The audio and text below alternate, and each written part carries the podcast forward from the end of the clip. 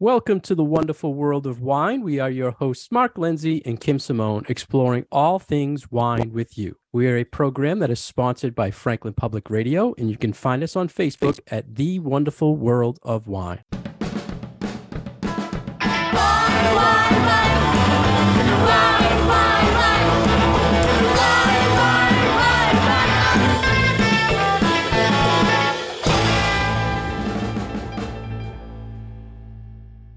Hello again, everybody, and welcome to the wonderful world of wine. Kim and I are here to explore all things wine with you. How are you, Kim? I'm doing fine. How about yourself, Mark? Everything is great. And Very once good. again, today we have a special guest. We're joined by Sheila Donohue, the founder and CEO of Vero Wines. Sheila, welcome. Thank you.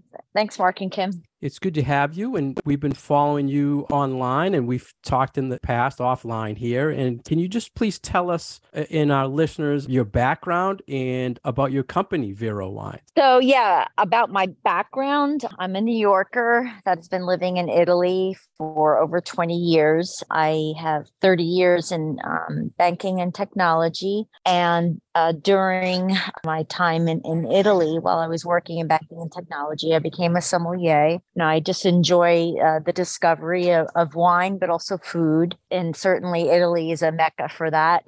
and then I had a year of sabbatical in um, in two, 2017, in which I had the opportunity, uh, just with a clean slate, to define a, a new life and career for me. And I didn't intentionally want to go into the wine industry, but during that year sabbatical, I that's what the, the path w- was leading me to. I suppose I was following my passion. You could say also an interest and passion in, in innovating and helping small companies that have something really nice to offer. So I founded Vero Vino in 2018 to uh, seek out and import in wines and olive oils from small farmers that were uh, missing from the US market. We talk a lot about sort of the many, many ways that people get involved in the wine industry. And it's always so interesting to me to hear it's like person after person after person, their individual stories. Everybody sort of comes at it with a different background, or you, you know, you started in a, another industry, but there was always this sort of underlying interest or passion. And I think that your story where you were in a different industry and then you're like, and I became a sommelier. it's like we hear mm-hmm. that an awful lot. Like there's just this something about wine that really draws people to it. And I love this idea of innovation and doing something new and searching for these things that aren't available in our market. And it's one of these things that it's hard with the way that we sell and distribute and get wines into people's hands in the United States that there there's so much out there that we don't really have the opportunity to see and taste. Yeah, I mean, I subsequently learned a, lot about the the U.S. market with Yeah. wine, which uh, really I my it was an eye opening experience. I could tell you some stories, but I, I must say this: there is a, a sort of like a geeky element with wine, and because I was working in banking, credit risk management, technology was very like analytical type of very structural type of job. I, I think the industry tends to draw kind of uh, people that um, are are analytical, let's say, and love facts and discovery and stuff Yeah. like that. It kind of draws all kinds, right? Like there are some people who are exactly that way. And it's like, oh, give me another class that I can take and kind of absorb more information. And I think that there is, it's so broad that it's open to people who have all sorts of skills and all sorts of, you know, kind of mindsets when it comes to wine. Yeah. But definitely appeals to to those of us out there who are self uh, self proclaimed geeks. I will say. Sheila, it said that, and I believe I got this maybe from your website, but it said that less than 1% of wines make it to the US shelves. So I wanted to ask you it took myself a long time in the wine world to kind of get an understanding of the differences in the value of small production, authentic wines. And I'm curious, where did you discover the passion to seek those, those products out and, and how did you find them? Well, I was fortunate to be in Italy where there's so many, like most of the people making wine are, are small. They're people farming their land and are following a tradition for generations. That's really what my, what's my background in the wine industry, you know, initially. Then when I started to, uh, after I actually came up with the idea for, for my, my business, I kind of found started to discover these facts like the one that you know that you that you cited. And let's just say it, it's not let's just face it like wine especially if you're talking about wine in a bottle it's not easy to even just to deliver that. You know it's a product that breakable and you know you need to be careful with the temperature and stuff like that. It's heavy. So i, I get why it is difficult to get a certain wine into your local store also because of limited shelf space and stuff like that. So when I started my company, I, I during that year of sabbatical, I was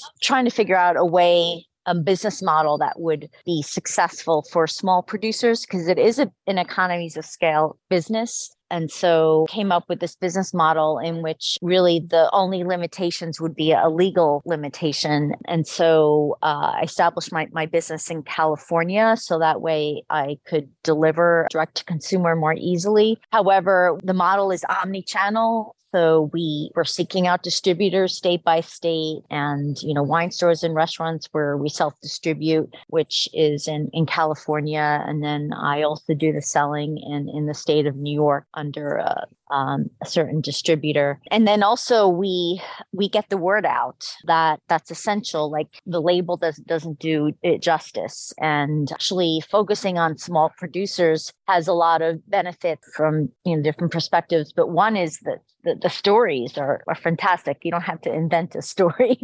you just have to ask a couple of questions and then uh, unfolds uh, a really interesting and, beautiful background. I was going to ask what your presence in Massachusetts is like, since that's where we are, although we do yeah. have listeners all over the place. What's going on here in Mass? So we have a um, ambassador. Her name is Helen Gallo. Uh, I know. You Helen. might Okay, good.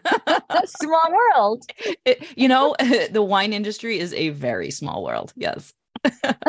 yeah, well, she has such great experience in very long sure. uh, career in wine import and distribution and you know especially in, in, new england so she has been and is trying to find a distributor for us in uh-huh. massachusetts uh-huh. so okay. as uh, just getting it out there to the universe whoever's going to be listening to this podcast so please contact me again our website uh, i don't think we mentioned our website it's verovino.com so um, we have a contact us form on our website and just reach out to us, even for suggestions. Like some, sometimes we get distributors contacting us because a, a wine store really like wants one of the wines that we have.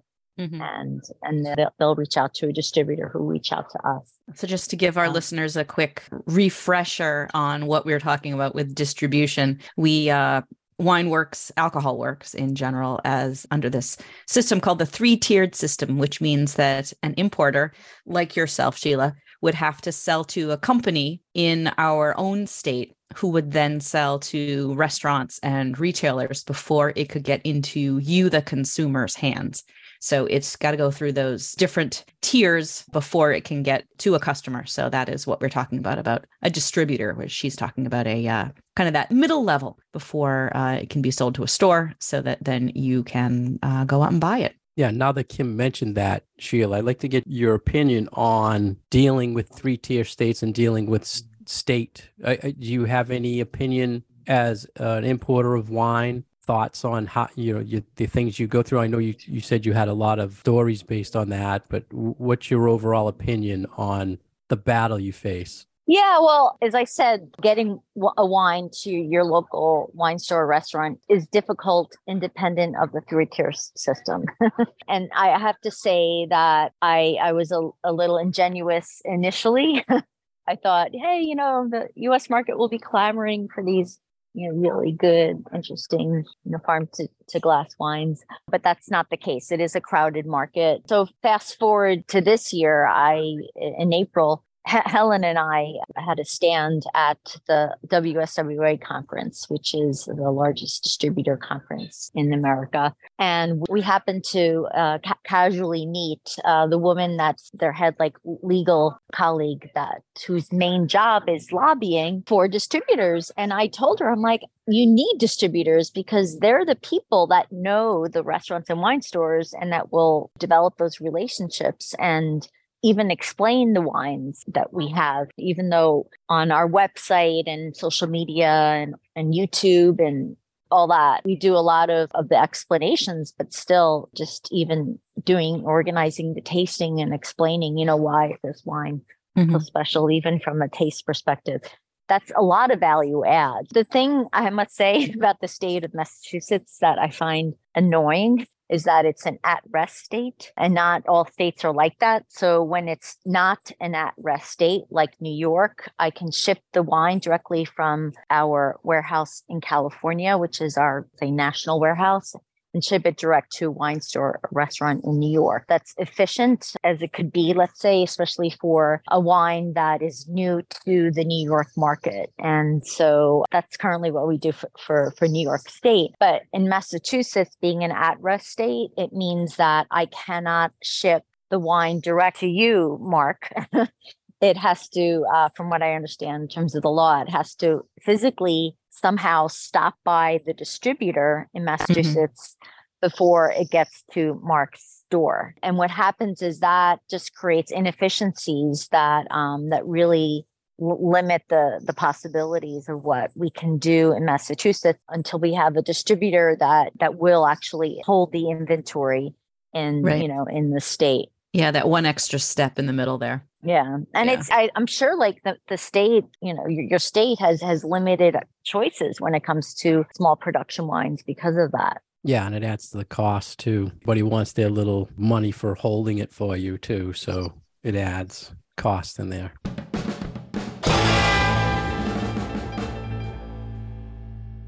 You're listening to The Wonderful World of Wine, and we are your hosts, Kim and Mark. You can find more information about Mark at his website, franklinliquors.com, and more information about myself at commonwealthwineschool.com. You can find our past episodes on SoundCloud and iTunes, and we are supported by Franklin Public Radio. This week we are speaking to our special guest, Sheila Donohue, and her website is verovino.com. Hello, and welcome back to the wonderful world of wine. We are here with our special guest, Sheila. Mark and I have been asking her some questions about her import company, which focuses on small producers. And did you start with Italian wines and then sort of expand from there? So, what's kind of the makeup of not only the types of wineries that you represent, but kind of where they located in the world? Yeah, so uh, it's a heavy uh, Italian heavy portfolio because of my the fact that I still like lived there. It's where I became a sommelier, and I also became a an official an Italian wine ambassador with the Vinitaly International Program.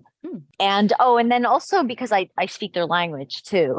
That's helpful. so yeah, it, it, definitely helps. And then slowly we started to, and we have been expanding to include other countries. And I do have to say that the impetus was um, were, were clients that you know said hey i want wine from you know spain um, or portugal etc so that is frankly the driver for expanding into other markets. Because of that is a sort of a it's some, somewhat a, a market driven model where there are requests then i'll respond to it. We I have a client in LA who asked for a Brachetto d'Acqui, uh, that's a, a, a aromatic uh, red sweet sparkling wine from Piedmont, and um, and that that put me on a, a hunt. It's like mm. foraging, and I wind up finding this small producer that's four generations, uh, Ivaldi, and then I not only did I taste his Brachetto,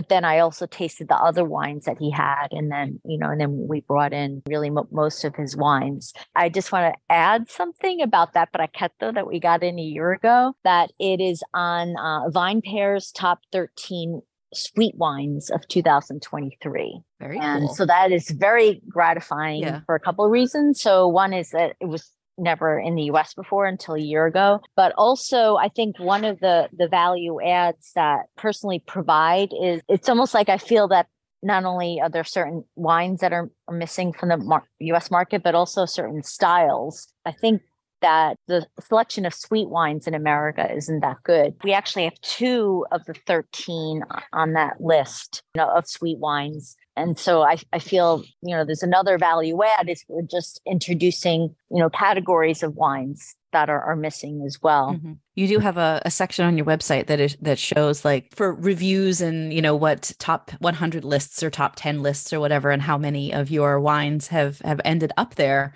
of late. And it seems very positive that for a company like your own, which is mainly self distributing, that you've started to get some of this attention and the realization that wow the wines in your portfolio really are something to talk about and something to support. So I- saw that and i'm like oh that's really cool. Like good for them.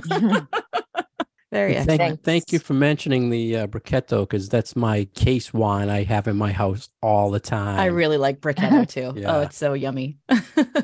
What is for it- those of what- us who've spent any time in northern italy you know those uh red sweet sparkling things are uh definitely something that are attached to a lot of good memories let's say the wine of seduction, Kim. right? well, or it's I, just something uh, easy to drink when you're 19 years old. Shh, don't tell anybody. Yeah. I brought that wine to a, a Cinco de Mayo party at my colleague's like home association in, in California, and there were like you know there there were a number of people there that don't drink wine, and I had them try the Brachetto and they loved it. It'd probably Yeah. be really good with some spicy Mexican. Yeah. So Sheila, tell us what's the process when you import in the, into the U.S. What you what do you have to do? Like I'm a huge wine label geek.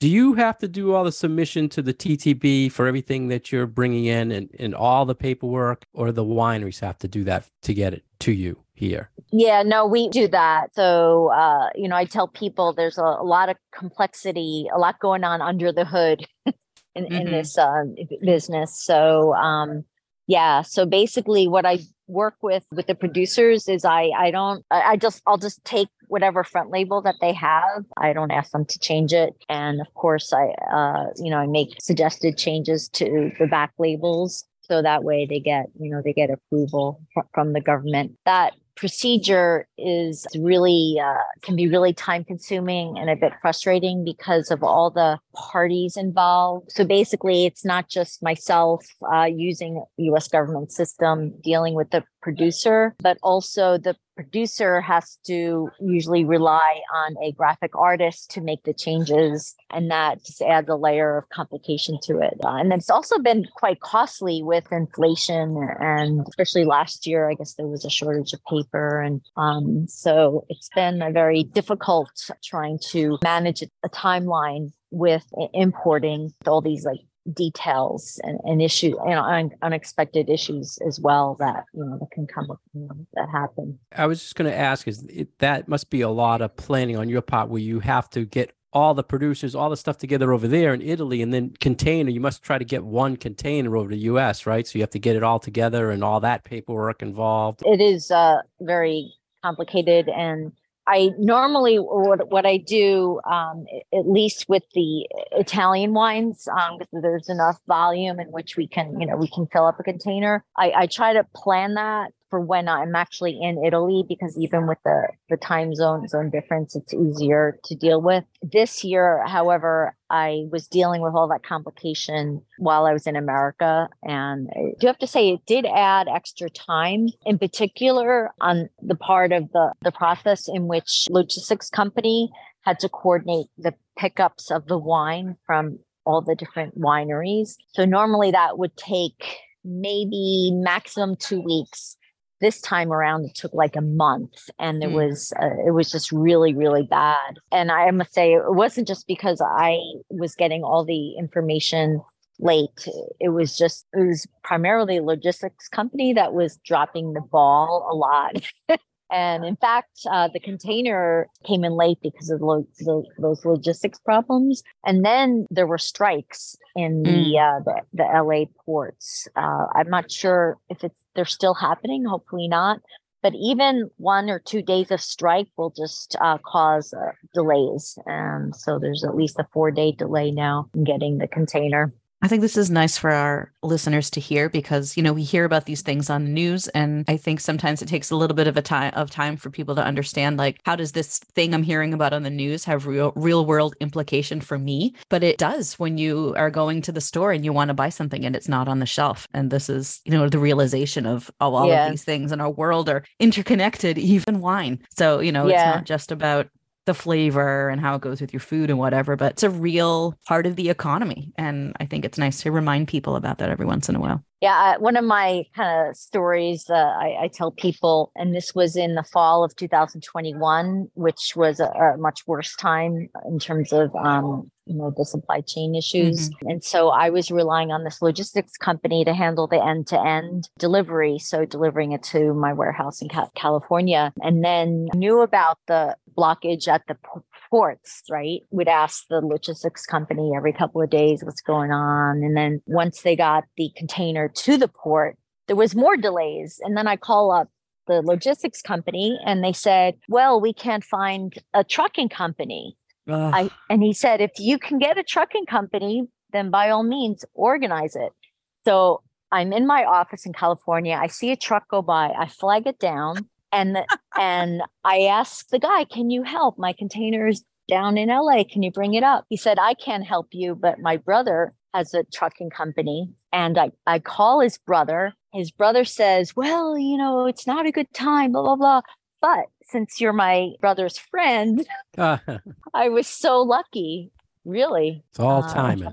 And I'm glad you mentioned stories again, Sheila, because Kim and I, I mean, we talk all the time on this show about the stories behind the wine, how it helps sell the wine. And your whole company is based on maybe, as you said, geeky wines and great stories. So, can you tell us, like, what is your best wine story? So one that comes to mind is the story from my perspective is I went to my friend's house uh, for for dinner at Christmas, I think in 2017, and one of our friends brought this uh, really interesting uh, pet nat, you know, sparkling wine, and I was, uh, you know, I, I liked it. I found it different and it was written Bosquera on the front on the front label. So i managed to hunt down the uh, the producer and he um, he told me Bosquera is the grape. It's a really rare grape. He wasn't interested actually in, in exporting at the time. In fact even i asked him how can i buy a bottle? I would have had to come up to the winery to buy a bottle. And they're in veneto. The producer is uh, zanon and so it's basically the same region as the Prosecco wine region where this grape grows. In any case, fast forward to uh, 2021, I reached out to him again. And fortunately, this time around, he was interested. And so we imported it in the wine last year. It's Bosquera Pet, Pet Nat. And there's only 15 acres of it in the world. And as far as I know, there's only two producers, and the other producer isn't in America. So wow. I think we were the first to import the grape into America. wow. Well. See, that's yeah. a story. yeah. I wanted to ask you how you choose or how you decide either which producers to work with or which individual wines to bring in. We get the question every once in a while of, well, if I like this wine, how am I going to find another one that I'm going to like? And one of the ways that we can tell people is, well, if you've tasted a bunch of things from a particular importer and you like sort of the style of things that they bring in, then flip the wine over, look at the back label, see, see who the importer is, and maybe go with something else from them in the future. And I know I know that that doesn't always work because you might not be bringing things in based on sort of a, a style profile that you're looking for but these other sort of th- the background stories and how long they've been around and how are they farming and sort of these other factors so i was just curious about how you make that decision of who to bring in to the united states so yeah i can give you like an example um, of last year in the summer. I wasn't able to do a whole lot of traveling last summer. My home was in Bologna, but I did want to find some more producers. So I am a member of the uh, Donne del Vino Association, Women of Wine Association. So I just kind of went through the member list and called up producers. One of my first questions, frankly, are they already in the U.S.? and not that we we wouldn't import a wine in that wasn't in the US yet, but that is a pretty strong criteria for us because we want it to be a complete full discovery. And also our model, our business model works best if we are the national importers for these producers as well. So in any case, uh, you know, I'll ask them that. I'll ask them their farming method. And, and one of the big things I uh, like this wasn't initially uh, such a, a criteria, but most recently it has. I ask if they ferment with uh, native yeast or if they add yeast to, to, help with the fermentation. The reason why I, I asked that question is personally, I find a wine that is made with native yeast fermentation is more interesting. It expresses the terroir much better. But then also, a number of our wine store and, and, and restaurant clients will only want uh, wines that are made with native yeast fermentation. So having more of that in our portfolio will open more, more doors. Otherwise, I, am we're kind of like li- limited a bit in um, in terms of those to whom we can sell those wines.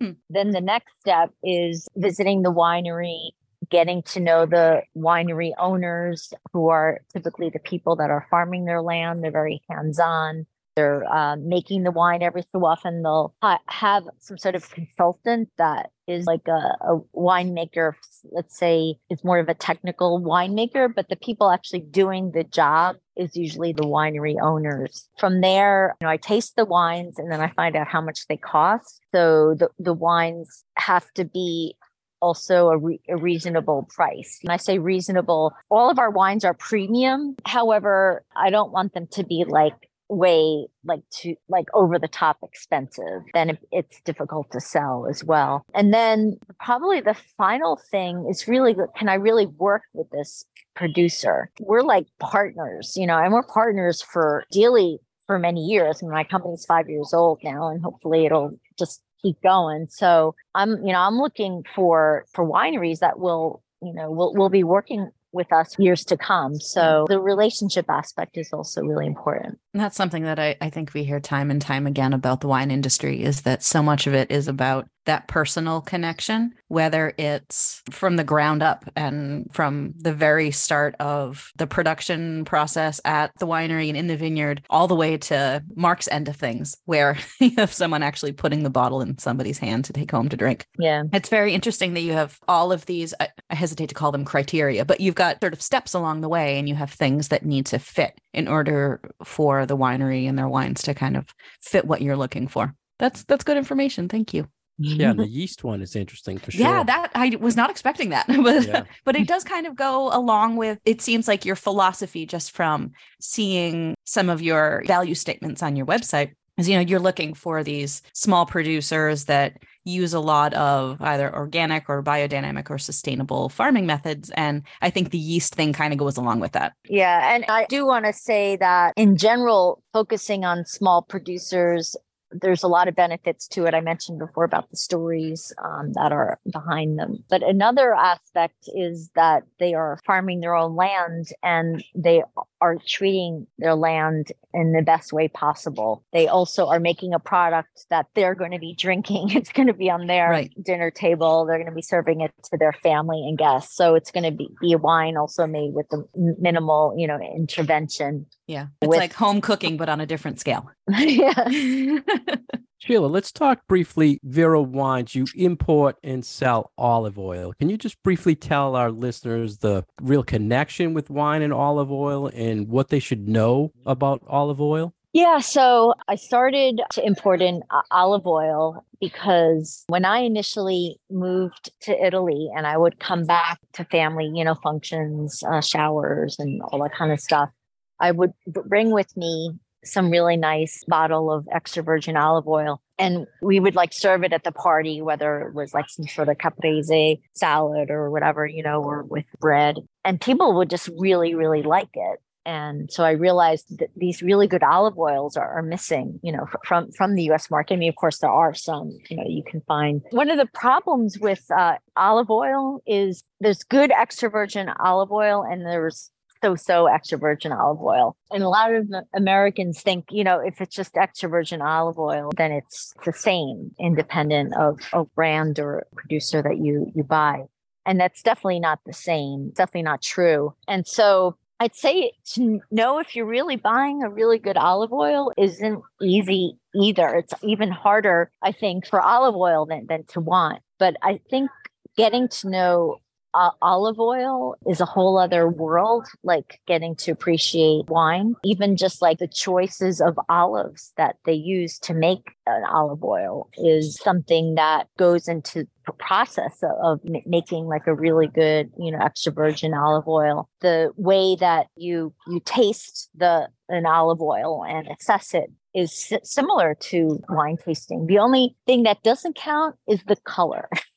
so, and then another thing that I've learned is you have an olive oil that's made from one type of olive that we, do. We have uh, an olive oil that we're actually going to be um, having people sample today here at Wine Fair in San Francisco. And it's producers La Maliosa, and the, the olive oil is called Calitra. It is uh, made from one type of olive oil, and it has the highest level of polyphenols you can find in, you can't find in olive oil like this anywhere really and what i mean by polyphenols is the the characteristic of olive oil that a makes it healthy but b g- gives it taste and when i say taste it's like when you taste an, an olive oil you want um, a good olive oil in general uh, when you swallow it so you actually like take a sip and you swallow the olive oil. If it makes you cough, that means that it's a good olive oil. But if it makes you cough like a lot, that means it's really good.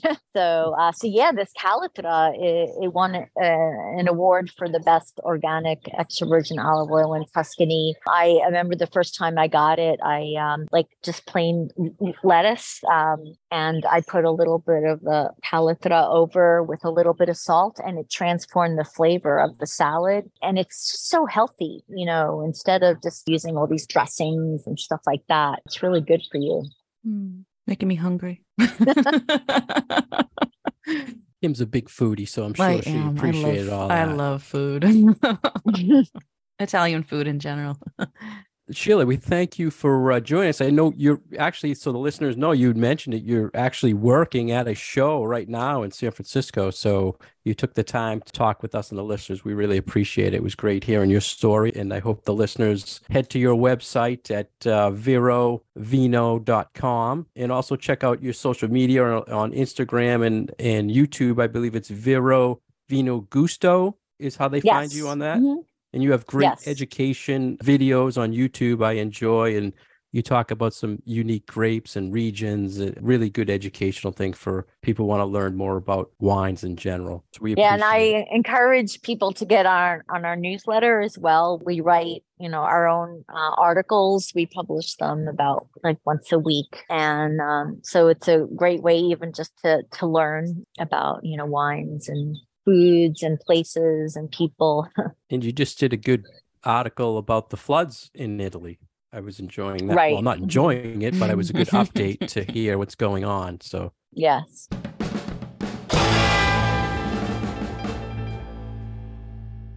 Thank you for joining us today on the wonderful world of wine. We've been your hosts, Mark Lindsay and Kim Simone, exploring all things wine with you. Today, we had a special guest, Sheila Donohue, Vero Wines. You can find her at verovino.com. For more information about Kim, she's at commonwealthwineschool.com.